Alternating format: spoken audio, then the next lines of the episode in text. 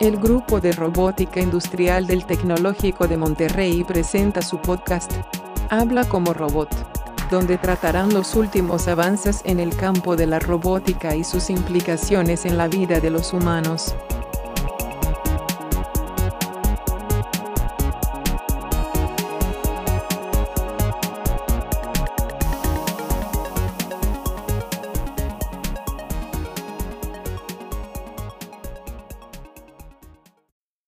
Tal? Bienvenidos a el podcast del grupo de robótica y una vez más nos encontramos aquí con otro equipo que nos viene a presentar eh, pues precisamente un tema que también es bastante polémico, eh, muy interesante porque es de muy alta tecnología, pero también eh, con aplicaciones pues que se deben debatir definitivamente. Y para no arruinarle la sorpresa, más bien voy a dejar que ellos nos eh, presenten el tema. Ellos son eh, Grecia, Javier y Rubén. Primero que nada, eh, les hablaré un poquito de en qué momentos empezaron a utilizar los robots para, para fines militares. Estos datan de la Segunda Guerra Mundial. Uno de los primeros drones que se utilizó, bueno, vehículos más bien, uno llamado Goliath de, de Alemania, también denominado tanque escarabajo. Estos podrían ser vehículos que utilizan ya sea un motor eléctrico o de gasolina. Estos eran una pequeña mina de orugas controlado a través de un control remoto y cada uno de estos podía tener desde 60 hasta 100 kilogramos de explosivos utilizados para actividades sí, de demolición y destruir también tanques de tamaño completo. Eh, pues aquí no se puede ver, ¿no? Pero las fotos que vi de este pequeño vehículo mide aproximadamente unos 40 centímetros de alto y por, uno, por un metro de largo y unos 50 centímetros también de, de ancho. Está muy pequeño, pero Creo que sí. sí. Podía muy ser pequeño, pero muy, muy letal, ¿no? Sí, muy letal. Y también otro vehículo que fue, fue construido en, también en, en, la fecha de la Segunda Guerra Mundial, entre los años 30 y 40, por el ejército soviético, que también era utilizado por y este era llamado teletanque. Esta, este fue utilizado en la guerra de invierno mientras sucedía la Segunda Guerra Mundial, que fue, leí que fue como en el año 1939 y podía ser controlado eh, desde distancias de desde 500 hasta 1500 metros aproximadamente. Y pues utilizados para reducir el riesgo de, de de sus tropas. Mm, estos estaban equipados con ametralladoras, botes de humo, llamas y algunos tenían también de 200 a 700 kilogramos de bombas que eran detonadas ya cerca de las fortificaciones enemigas. Oye, y eran como, pregunta, ¿eran como suicidas los robots? O sea, de que se detonaban y ya valían sombría o, o no sé si no sé si eso venía. Eh, pues la verdad, esa parte no la chequé, pero yo supongo que sí eran suicidas porque, bueno, para mí sería pérdida de tiempo de que ir a dejar una bomba y que regrese el robot y luego detonarla. Sí, porque aparte como que sería muy sospechoso, ¿no? Para el, digo, pensando obviamente como en, en la guerra, ¿no? Porque sé que, eh, no sé si, no sé si quisiéramos hacer este disclaimer de que vamos a hablar de cosas que obviamente, pues, eh, desgraciadamente matan personas, entonces si, mm, si tratamos del tema, lo veremos también un poco desde el punto de vista técnico. Entonces, este, hablando de eso, pues creo que no sería el objetivo del ejército al contrario, pues que el robot se vea, ¿no? Porque eran robots lentos, hasta donde entiendo. Sí, ahorita, bueno, ahorita de los nuevos robots, uno de los más lentos llegaba de que a 6 kilómetros por hora, pero pues esos son de los nuevos ahorita. Supongo que también en aquellas épocas de, de la Segunda Guerra Mundial, no, no creo que hayan sido muy rápidos. Sí, claro, entonces pues lo vas a ver que se va escapando, ¿no? Y tú dices, ah, pues acaba de plantar una bomba, no manches. Es que ahí también llegamos a un tema bien polémico. El, ¿Qué pasa si ese robot llega a manos incorrectas? Porque técnicamente lo está haciendo el ejército y el ejército está lado comisiones, o sea, sabe qué va a hacer con el robot y se supone que lo hacer para bien. Pero ¿qué pasaría si ese robot, que es un tanque, cae en manos incorrectas? O sea, es otra polémica grandísima de usar los robots militares. Sí, claro, y, y mira, si tú le preguntas al ejército contrario, este, pues ellos no están tratando de hacer el bien, ¿no? Porque son sus enemigos y lo están tratando de matar. Entonces entramos en, en una discusión también bastante, bastante profunda, ¿no? Que es como, este, porque miren, creo que, no sé si lo checaron por ahí, pero creo que un dilema importante es precisamente decir, bueno, mando robots, porque si mando robots no pongo en riesgo a las personas. Entonces, esos robots están salvando vidas. Ok, pero también esos robots los mandas a cometer actos que son muy posiblemente letales. Entonces también están quitando vidas. Entonces, este, no sé si el karma de esos robots queda en positivo. Sí, yo sí leí de eso. Y sí está bien, bien complejo porque todos estos robots que mandan tienen una eficacia altísima y una precisión. Por ejemplo, hay un robot ruso que es un humanoide que mágicamente ahorita terminó, creo que para lo van a mandar al espacio, pero cuando lo están probando, lo probaron que era capaz de disparar con dos pistolas, de que una en cada mano, con una eficacia casi del 100%, o sea, donde apuntaba libertad. Entonces ahí te pones a pensar, ok, estoy salvando a mis soldados, pero lo más probable es que vas a matar a muchos más por la alta eficacia que tiene este robot. Entonces sí está bien difícil ese tema de que de qué, qué cosa está, éticamente está bien y qué está mal, y moralmente bien y moralmente mal. Sí, creo que es, o sea, es difícil defender a los robots militares, ¿no? Definitivamente es difícil. Este, sin embargo, creo que hay, hay, hay tecnología muy alta. Y recordemos que también, este, o sea, entrar a este tema sin cuestionarlo es también peligroso porque hay tecnología muy buena que salió precisamente de avances militares. Entonces, sigue siendo difícil este, oponerse al 100%. Eh, obviamente, este, mm, valorando la vida ¿no? humana sobre todas las cosas, pero eh, es, es un tema que realmente tiene vertientes muy complejas. Eh, no sé si, no sé si tengan otros ejemplos por ahí. Este... Sí, yo, yo quería mencionar uno que me impactó muchísimo. Se llama el Uran 9. Es un robot ruso. Sorprendentemente, la, mitad de los robots militares que se han hecho son rusos. Y ¿Les gustan los robots? Sí, que todos se parecen tanques y van cargadísimos en armas. Eh, este robot es, un tanque, pesa 12 toneladas, por así decirlo, es autónomo. Y lo impresionante es que pusieron en un que lo habían probado, pero lo probaron en la guerra de Siria. O sea, estuvo en operación este robot. Y, pues, demostró un alto rendimiento en su entorno. O sea, que sí debe ser eficaz con la misión que lo mandaron. Y es un tanque, o sea, es un tanque eh, o sea, sí me gustaría saber a qué se, a qué, se refiere con autónomo. Eh, es no tripulado y se pues, lo ponen y le ponen a dónde tiene que llegar y él va a manejar solo. O sea, oh, creo, que, creo que lo controlan como con un control remoto. Pero este tanque está cargado de, de puras, puro armamento pesado. Y eso también, ese, ese también lo pueden este, activar, o sea, tipo, tipo el batimóvil del, del Batman de Christopher Nolan, ¿no? Sí, tipo, si, si dispara, dispara desde, o sea, que lo está operando, está sentado en un cuartito y el tanque está de la guerra disparando. Oh, ya, ya, ya. Wow. Sí, pues cuando lo vemos en película suena mucho más este, o sea, si, si fuera contra el Guasón y así, todo estaría muy padre. También algo, algo bien preocupante de esto es que cuando estaba leyendo acerca de este tanque, con este robot, decían que era el más vendido en la industria. Ah, que hay mucho de esta empresa, de este robot. Angos, o sea, o sea, tiene un mercado amplio esta cosa. Sí, al parecer hay expos y todo de estos robots militares. Y que al parecer este tanque, el Uran 9, Uran 9 eh, es el de los más vendidos de la empresa. Guau, qué miedo. No manches.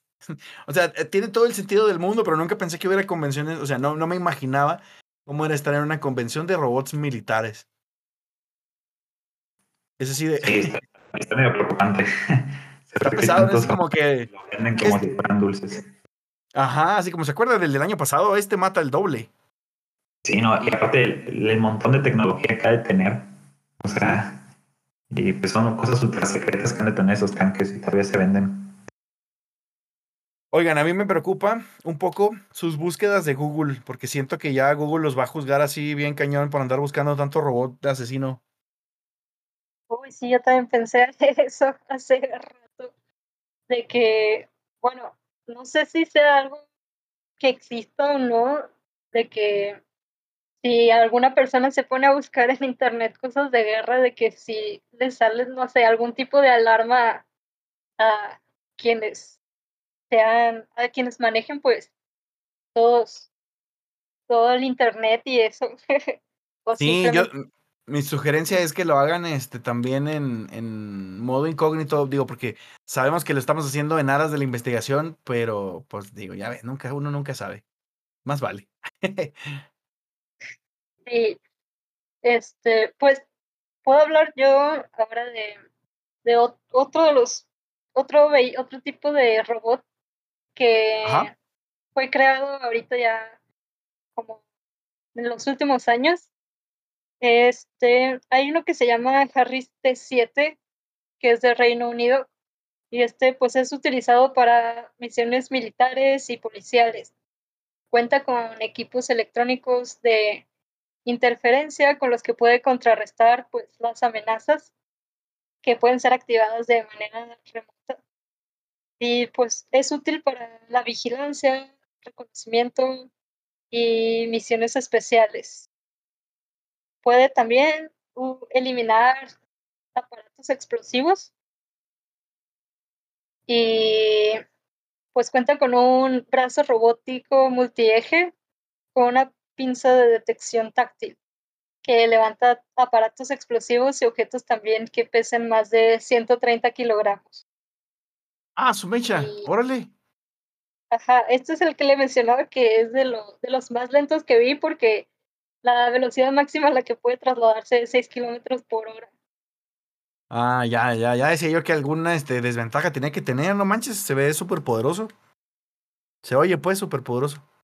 De hecho, esa es como una de las características de esos robots que se utilizan en la guerra, de que son completamente robustos, porque realmente su función es como que, eh, no sé, de cargar a una persona o hasta incluso dos, pero la desventaja es de que siempre van lentos. Entonces, eso es lo que vi de que casi la mayoría de esos robots, pues tenían velocidades muy, muy bajas. Entonces sería como que una desventaja. Sí, claro, porque eh, supongo que un vehículo, o sea, que tendría que tener, mm, mm, no sé, como capacidad de decisión más grande, o tal vez, o sea, como para navegar un terreno no reconocido, tendría que tener una capacidad, una capacidad de toma de decisiones más elevada para aumentar su velocidad. Pero no sé, estoy especulando, ¿eh? Porque también la inteligencia artificial yo sé que está bastante este, avanzada y que el, el ramo militar también tiene un chorro de avance en eso. Algo muy interesante que yo encontré es que estos robots de las que son de guerra pues realmente no son completamente autónomos porque ellos sí cuentan como que un, con un tipo de arma pero no, no toman como que la decisión si dispararla o no por ellos mismos sino de que siempre hay una persona controlando. Entonces eso realmente yo no lo sabía pero siempre casi todos los robots que cuentan con un arma siempre están como que con una persona que lo está controlando. Entonces al final de cuentas esa persona es la que estará tomando la decisión de si disparar o no, pero pues a, a una cierta distancia y así pues no se está arriesgando completamente. Oye, eso se pone súper, súper denso, ¿no? Porque es, o sea, obviamente ahorita es de, la, la, la, salida es como, pues sí, no le doy las, la, decisión de disparar al robot porque, mm, este, quiero que, o sea, como que una persona tome esa decisión, pero, mm, o sea, ¿qué, qué pasaría si el, e- es como, como con los autos, este, electrónicos, ¿no? Que está esta, esta decisión de, de si el auto decide que puede tener un accidente, ¿qué va a decidir mejor? Si salvar la vida del conductor o salvar la vida de las personas que están afuera. O, o sea, es una decisión tomada por el algoritmo que salva la vida de alguien y, y- y acaba con la vida de alguien más, ¿no? Está bien hardcore también. Sí, son decisiones bien frías, o sea, y bien complejas. De hecho, volviendo un poco al tema de, de la velocidad de los robots y todo, ubican al, al del MIT, al que baila, el perrito, el robotcito que baila. Ah, ¿el cuál, perdón? Es que no se oye muy bien. El, que parece como un, un, perro. Ah, sí, sí, sí. Ah, bueno, ese, ese chita se supone que el MIT lo creó originalmente para que iba a ser un, un perro militar, para el armamento de los soldados. O sea, en toda la evolución que tuvo ese robot, inició como militar, como dos, tuvo dos, dos mejoras y seguía siendo militar y después se dieron cuenta que era muy lento y muy ruidoso para mandarlo a misiones. Entonces decidieron quitarle todo lo del armamento militar y ya lo convirtieron en un, en un robot, que es como el que ves ahorita, que baila y que tiene una Ah, cámara. Sí, sí, claro, claro. ¿Y qué, qué uso le dieron ahorita? Pues ahorita no, nomás es un robot asistente. De hecho ya está a la venta, lo puedes comprar. O sea, hasta ahorita nada más baila. Sí, baila y tiene la, la, la pinza, según yo, para mover cosas. Y te Ah, sigue. ya.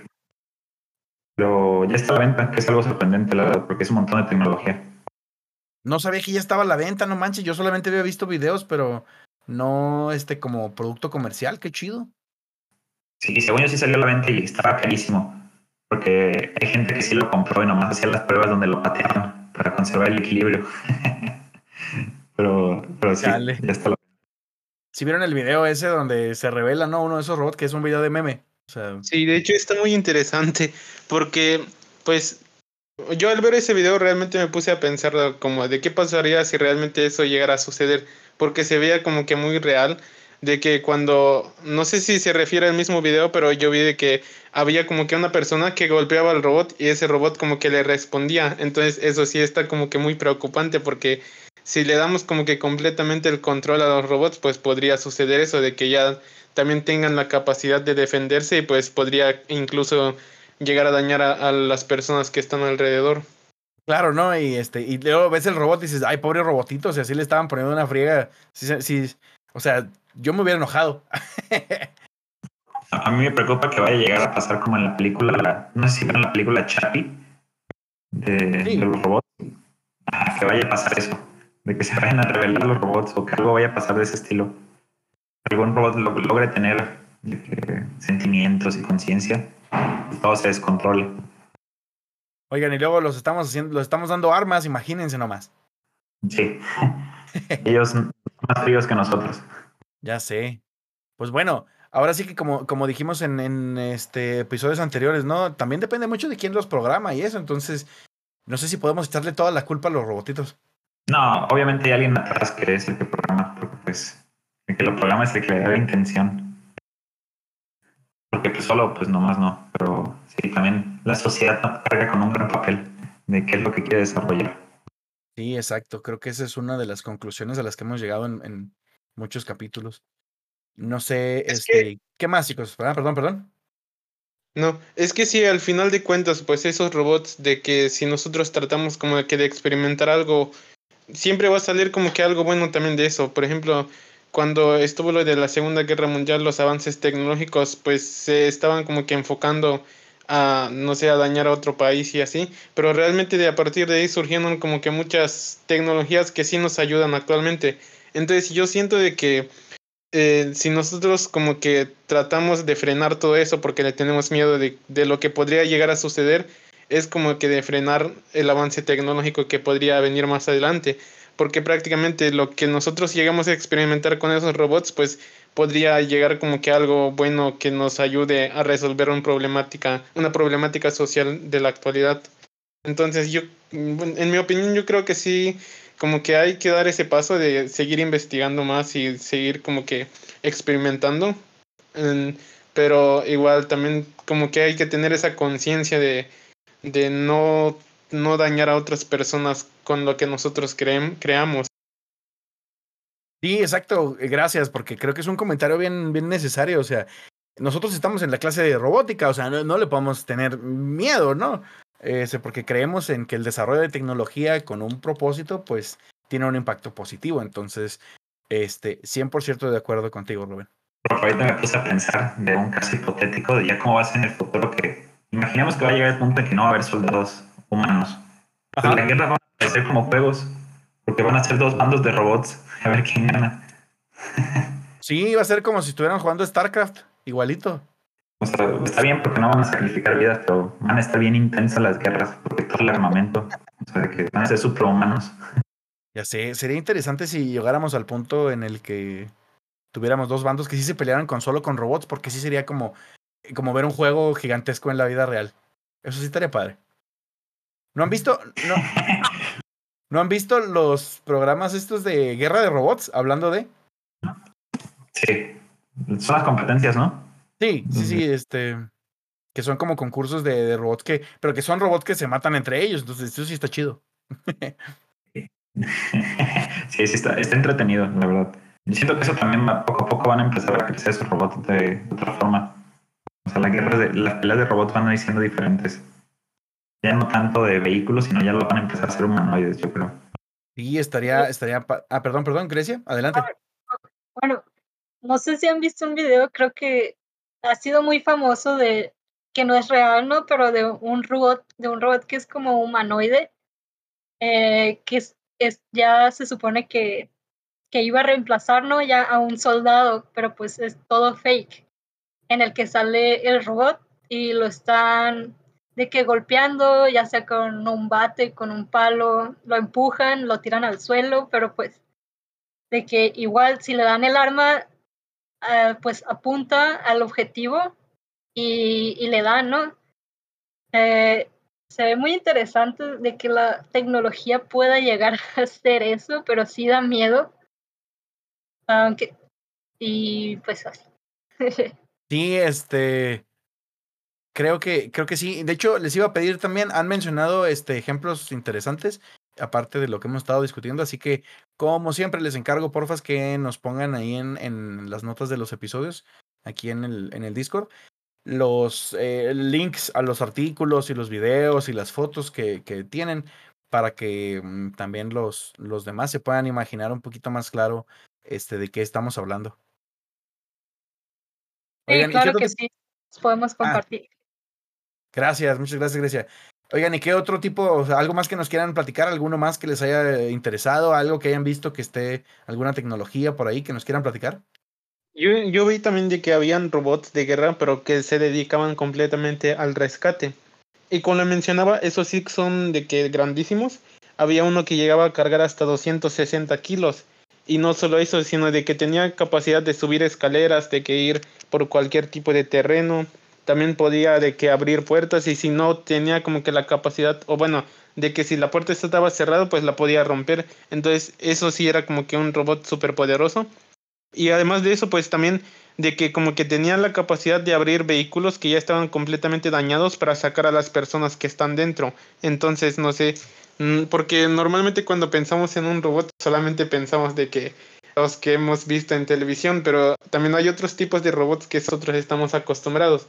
Entonces, se me hizo muy interesante eso, como decía ahí en un artículo que encontré, ese tipo de robots ya no importa realmente como que la apariencia que tengan, sino de que y ya con eso pues pueden puede cumplir muchos tipos de robots que sí cumplen con funciones como que mucho más importantes en ciertas tareas. Claro, qué interesante, oye, no lo, ese no lo conocía. Y este puede subir, o sea, tiene orugas y dices que puede subir escaleras y todo. Sí, es un robot muy, como que muy robusto, de que sí está completamente diseñado para ir a terrenos muy, eh, como que, no sé, como que muy difíciles de ingresar.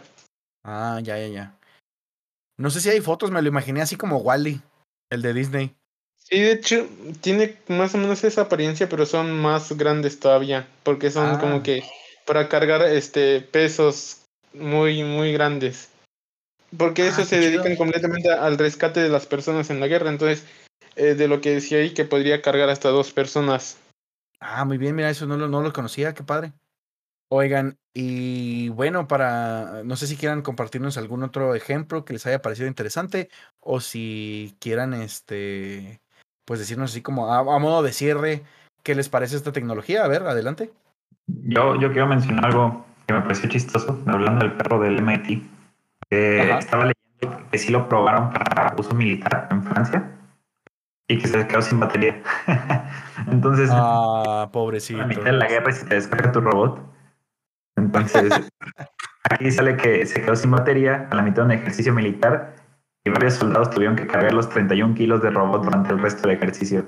Uy, no, ya nunca lo quisieron volver a usar, yo creo. ¿no? Pero imagínate, estás a la mitad de la guerra y se te descarga tu robot y lo tienes que andar cargando. Sí, sale peor el caldo. No, sí. Y sí, como conclusión, eh, pues ya podemos ver que los robots de guerra, o sea, sí presentan muchos, muchas, muchos grandes avances para la, pues, en todo este sentido de tecnología, pero que sí es un tema muy delicado porque tienes que ver el lado ético de las cosas. Que sí, te estás salvando vidas, pero al mismo tiempo vas a matar muchas más vidas. Entonces es un tema bien complejo y depende mucho de la perspectiva de cada persona. Eh, Yo considero que, bueno, yo desde mi perspectiva no, no me gustaría utilizar robots para la guerra, aunque digan lo que digan, porque siempre va a haber dos bandos y esos dos bandos, pues obviamente todos van a ser humanos y como que quieras tú decidir quién tiene la razón y no, y no sé, ayudarle a ese, a ese, a, es- a a esas personas y tú darle las herramientas para que maten a otras personas, pues no. en mi opinión, yo no lo haría, no se me haría algo bueno. Pero sí, como dijeron de que por la guerra hubo avances tecnológicos, sí los hubo, y que también pudieron haberse utilizado para otras cosas, ¿no? Que no sea matar ni destruir nada. Desde mi perspectiva, yo creo que esto es algo muy interesante porque yo jamás me había puesto como que a investigar de los robots de guerra porque, no sé, siento de que eh, ese tipo de robots pues son como que algo muy problemáticos, pero hasta ahorita que me voy dando cuenta que sí, realmente a partir de esos robots nos podemos como que basar para generar algo beneficioso para la sociedad, entonces podría ser algo malo como lo menciona Grecia, pero aún así siempre hay algo bueno que sale de ahí. Entonces no estoy como que muy seguro si, si decir de que estoy a favor o en contra de ellos. Porque sí ya me quedé con esa de que esa incertidumbre de que no sé si tienen más de lo malo o más de lo bueno. Entonces yo no podría tomar una decisión así en este momento. O sea, sí, me refiero a que inicialmente fueron de que hechos muchos inicialmente para la guerra, ¿no? Y de ahí pudieron adaptarse para otras cosas. No, eso sí, pues sí, eso es bueno, pero todo lo que sucedió antes también, para que llegara a ese punto, para mí no fue de que el mejor camino que se pudo haber tomado. Oigan, pues creo que la verdad me agrada la idea de cerrarlo aquí porque así queda muy abierto, la verdad. Este, ustedes que nos están escuchando también, creo que la discusión es muy buena y los puntos que dieron aquí sus compañeros son definitivamente mm, valiosos. Este, entonces, eh, pues como siempre, no, no les vamos a decir qué pensar, ni mucho menos, este, porque pues el punto de la clase es como pensar por ustedes mismos, ¿no? Pero aquí sus compañeros los presentaron aquí como argumentos y también ejemplos, entonces este estuvo súper interesante, la verdad. Yo tampoco estaba al tanto de, de muchas de estas tecnologías. Este, yo, como pueden ver, nada más mencionaba películas y películas porque todo esto pensaba que era más ciencia ficción de lo que realmente es. Entonces, muchas gracias, chicos, la verdad, este, muy buen trabajo y pues la tarea creo que de todos es pensar pues qué les parece, ¿no? Muchas gracias. muchísimas gracias por invitarnos al podcast. Y pues sí, eh, mejor que, en vez de robots de guerra, mejor hay que comprar robots que bailen. Muy bien, excelente. Entonces, vamos a despedirnos. Muchas gracias. Este, este fue un nuevo episodio de su podcast del grupo de robótica y nos vemos en el siguiente. Hasta luego.